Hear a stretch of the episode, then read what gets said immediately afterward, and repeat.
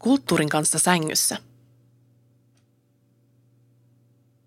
Ihmisen seksuaalisuus kasvaa ja kehittyy tietyn kulttuurisen ympäristön vaikutuksen alaisena. Usein jo varhaislapsuudessa omaksutut sosiokulttuuriset ajattelumallit, tavat, uskomukset ynnä muu yhteiskunnan jäsenenä oppimamme on kanssamme läpi elämän, myös sängyssä. Jotkut näistä kulttuurisista piirteistä ovat liitoksissa seksuaalisen nautinnon lähteisiin – Toiset taas ilmenevät sitä rajoittavina tai häiritsevinä tekijöinä. Tähän tematiikkaan törmäsimme useampaan kertaan, kun me, kaksi antropologin toimittajaa, jalkaudumme pienen vapaaehtoisjoukon toteuttamaan Wanderlust-festivaali viikonloppuun, jossa vajaa 200 henkeä juhlisti tiedostavaa, kaiken kirjavaa seksiä ja seksuaalisuutta ja viidettä kertaa. Helsingissä vuosittain järjestettävä tapahtuma tarjoaa tilaisuuden vapautua vallitsevista normeista, kokeilla ja tutkailla kaikkea seksuaalisuuteen liittyvää. Mutta miltä se näyttää antropologin silmin?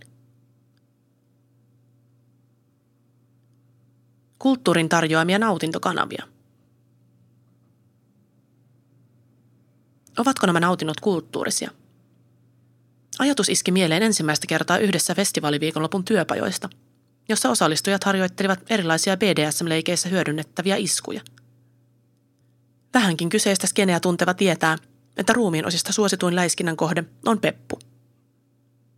Takamuksen suosio iskujen kohteena liittyneen osittain valtavirta pornosta kumpuavaan seksikulttuuriin ja toisaalta siihen, että kyseinen ruumiosa sisältää paljon pehmustetta ja pystyy siten vastaanottamaan iskuja turvallisesti.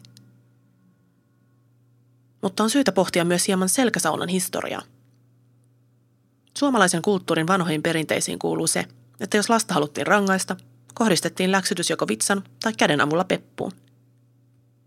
Tapa oli yleinen myös monissa muissa länsimaisen kulttuuripiirin maissa. Iso osa meidän 20-30-vuotiaiden sukupolven ihmisistä ei kenties tätä rangaistusmuotoa ole lapsuudessaan kokenut. Siitä huolimatta kulttuurinen tietous Koivuniemen herrasta elää todennäköisesti vielä meidänkin alitajuntamme syövereissä – ja sen mukaan syyllistä rangaistaan takamukseen kohdistuvilla iskuilla. Nauttivatko ihmiset kivun tuottamisesta ja kivusta erityisesti niissä ruumiin osissa, jotka heidän kulttuurissaan yhdistetään jo lapsuudesta alkaen rangaistukseen? Tässä tapauksessa kulttuuri voidaan nähdä enimmäkseen positiivisena tai myötäelävänä osana seksuaalisuuttamme. Se tarjoaa tiettyyn ruumiinosaan kohdistuvalle aktille syvemmän merkityksen – jolle konkreettinen seksuaalinen mielihyvä saattaa ainakin osittain pohjautua. Hieman samansuuntaisen tulkinnan voisi tehdä ruokaleikeistä. Wonderlastissa ne olivat esillä työpajassa, joka yhdisti syömisen ja seksin ilot. Raja ruoan ja seksin välillä on kulttuurissamme osittain veteen piirretty viiva. Etenkin puhuessamme ruoasta ja puhuessamme seksistä käytämme paljon samaa termistöä. Mä haluan syödä sut. Sä maistut hyvälle. Mehevät munkit ja munakoiso emoji. Jotkut meistä tuovat osan ruokailun kulttuuria makuuhuoneeseensa, vaikkapa kermavahdon muodossa. Ruoan sosiaaliseen jakamiseen ja sen nauttimiseen liittyviä miellyttäviä aistumuksia siis hyödynnetään osana seksielämää.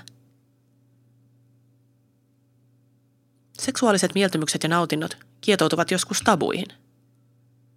Parhaimmassa tapauksessa kulttuuri yleistasolla kieltää tai tuomitsee jotain – mutta ei niin vahvasti, etteikö samainen kielletty hedelmä voisi tarjota salaista nautintoa sängyssä.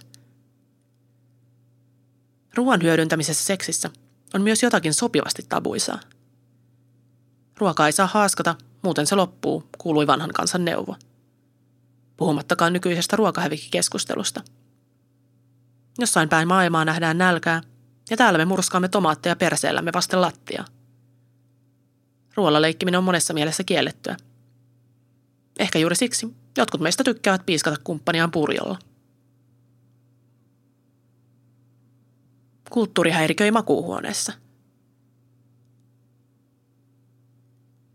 Negatiivisimmillaan erilaisten kulttuuristen tabujen ja normien vaikutus seksuaalisuutemme on silloin, kun se luo esteitä seksuaalisuutemme toteuttamiselle tai vaikeuttaa nauttimista asioista, jotka meitä viehättävät. Asiaa tuli pohdittua erityisesti työpajassa – jossa berlinäinen taiteilija ja seksityöntekijä Seidi Loon tutustutti yleisöä naisen ejakulaation eli squirtingin saloihin. Luun kuvaili, että monille naisille, jotka haluaisivat oppia skvirttaamaan, suurin este on häpeä. Suunnilleen neljän vuoden ikään mennessä kaikille meille on opetettu, että pissa ja muut samalta kehomme alueelta ilmaantuvat eritteet kuuluvat vessaan. Ja niihin kytkeytyviä ruumiin toimintoja pitää osata kontrolloida. Erityisesti tytöille opetetaan jo lapsuudessa paljon siitä, miten pysyä siistinä ja naisellisena. Nämä ohjenuorat liittyvät usein siihen, miten asioita pidetään sisällään. Tytöt eivät puhu tuollaisia. Tytöt eivät sylje. Tytöt eivät piereskele. Pidä asiat sisälläsi tai olet häpeällisen likainen. Naisen ejakulaationeste sisältää tutkitusti vain hieman virtsan ainesosia, mutta nesteen kanavoi virtsaputki. Myös kvirttauksesta syntyvä sotku on jotakin, joka voi tuoda mieleyhtymiä lasten yökasteluun tai housuihin pissaamiseen. Ei ihme, että kykeneväisyys tai halus kvirtata törmää usein näiden kulttuuristen oletuksien ja käytösmallien muuriin. Toisin on esimerkiksi Ruandassa, jossa perinteet korostavat naisen ejakulaatiota orgasmin yhteydessä – Kulttuurinen tausta vaikuttaa seksuaalisuutemme paljon viattomimmillakin osa-alueilla. Wonderlastin ensimmäisenä päivänä yleisölle opetettiin koskettelua. Ei edes seksuaalista sellaista, vaan hyvin arkipäiväistä ja viatonta. Miten halataan? Miten koskettaa tuntematonta vaikkapa hartioihin? Monelle Suomessa kasvaneelle nämä asiat ovat vaikeita. Suomessa kuuluu pyytää anteeksi, jos toista koskettaa vahingossa – Kosketukseen liittyvät sosiaaliset ohjeet ovat aika epämääräisiä muun kuin kieltojen ja sopimattomuuden osalta. Kosketuksen ollessa valtava osa ihmisen seksuaalisuutta on kosketuskulttuurilla iso rooli seksuaalisen hyvinvoinnin kannalta. Jos suomalainen jättää tietyt opitut sosiaaliset ja kulttuuriset käyttäytymismallit hetkeksi narikkaan, on kosketus huomattavasti helpompaa. Tämä pystyi toteamaan Wonderlastissa työpajassa – jossa osallistujat harjoittelevat eläinten rooliin heittäytymistä. Eläimiksi tekeytyneet ihmiset näyttivät välittömästi ja helposti ottavan normaalia vuorovaikutteisemman roolin ja myös koskivat toisiaan hyvin avoimesti. Mutta he olivatkin leikkisiä eläimiä, joihin ihmisyyden mukanaan tuomat velvollisuudet eivät vaikuta. Joskus kulttuurisen taustan yhteensopimattomuus seksuaalisten halujen kanssa aiheuttaa yllättävää hämmennystä ihmisten mielissä – myös tämä mekanismi ilmeni Impact Play-työpajassa, jossa dominoivan osapuolen tuli harjoitella alistuvan osapuolen lyömistä nyrkein tai potkuin. Joistakin osanottajista tämä tuntui haastavalta, etenkin jos asetelma oli se, että mies oletetun tulisi lyödä naisoletettua. Erityisen haastavaksi tilanteeksi monet totesivat maassa makaavan potkimisen tai lyömisen. Nämä asiat ovat vahvasti vastoin kulttuurista käytöskoodiamme – vaikka tuntisimmekin seksuaalista vetovoimaa niiden toteuttamiseen. Maassa makavaa ei lyödä, ja vain raukat lyövät naisia. Hetken empimisen jälkeen poikaystäväni suostui lyömään minua pesäpallomailalla perseelle.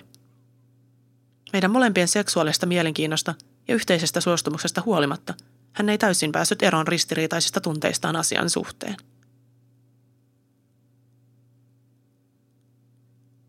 Pimeyttä ja neonvaloja – Mikä on seksin aika ja paikka? Millaiseen tilaan ja millaisiin olosuhteisiin se kulttuurissamme kuuluu? Wonderlust viikonlopun aikana jouduin toteamaan, että ainakin minulla on tiettyjä kriteereitä ympäristölle, jossa voin tuntea seksin harrastamisen houkuttavaksi vaihtoehdoksi. Suomen kesän valoisuus on yksi itseäni häiritsevä tekijä. Wonderlastin iltamenoissa pääsin oikeaan tunnelmaan vasta, kun verhot suljettiin niin, että oli hieman hämärää. Maatessani dominoituna ja puolialastomana lattialla erässä työpajassa kasvoilleni osui kesäinen tuulenvire läheisestä ikkunasta. Kuulin myös lokkien ääniä. Niiden takia tilanteen tunteminen millään tapaa seksikkääksi oli aivan mahdotonta. Kuuluuko seksi kulttuurissamme iltaan ja yöhön? Jos kuuluu, voimme kenties syyttää siitä teollisen vallankumouksen luomaa päivärytmiä, kauneusihanteiden synnyttämiä kehopaineita ja elokuvateollisuutta – joka pitää ikärajat alhaisina verhoamalla seksikohtaukset pimeisiin huoneisiin. Hämärän laskeuduttua Wonderlastin tiloihin pääsivät niitä koristaneet neonvalot oikeuksiinsa. Etenkin punasävyisiä neonvaloja näkee usein paikoissa, jotka liittyvät tavalla tai toisella seksiin. Ne luovat sopivan himmeää tunnelmavalaistusta hämärään tilaan ja ovat kauniita. Mutta niiden läsnäolossa lienee myös jotakin kulttuurista. Mistä lähtien olemme ylipäätään yhdistäneet neonvalot seksiin? Asia juontaa ainakin osittain juurensa seksin kaupallistamisen ja mainostamisen historiaan. 1960- ja 1990-lukujen välisellä aikakaudella neonvalot liitettiin suurten kaupunkien räjähjäisiin kaupunginosiin – jossa ne näyttivät tieltä sivukujien seksikauppoihin ja strippiklubeille. Tämä lienee vain osa tietynlaisen valaistuksen ja seksin yhteistä tarinaa, johon emme tässä artikkelissa enempää uppoudu. Vapautta ja vaihtoehtoisia normeja. Wonderlust tarjoaa vapautta. Se luo väliaikaisesti paikan, jossa yhteiskunnan normaalit säännöt eivät pahemmin päde – Jotkut niistä jopa kääntyvät hauskasti päälailleen. Harvoin esimerkiksi tuntee häpeää siitä, että on liikaa vaatteita päällä ja joutuu heittämään minihameenkin pois. Tunnelma on vapaa. Tapahtuma on alkoholiton, mutta siitä huolimatta ihmiset sirkuttavat toisilleen huomattavan vapautuneeseen tapaan. Normittomassakin tilassa on kuitenkin omat sääntönsä. Ne vain ovat hyvin erilaiset kuin ulkomaailmassa – Wanderlastin tapauksessa kaiken toiminnan läpäiseviä ohjenuoria ovat molemminpuolinen suostumus, turvaseksi ja erilaisuuden hyväksyntä. Näitä tämän pienoisyhteiskunnan ohjenuoria tapahtuman yleisö on noudattunut vuosien varrella esimerkillisesti. Palataan vielä naisten ejakulaatioon ja seksielämän rajoitteisiin. Wanderlastin squirttaustyöpajan vetäjä kertoi opetelleensa ejakuloimaan.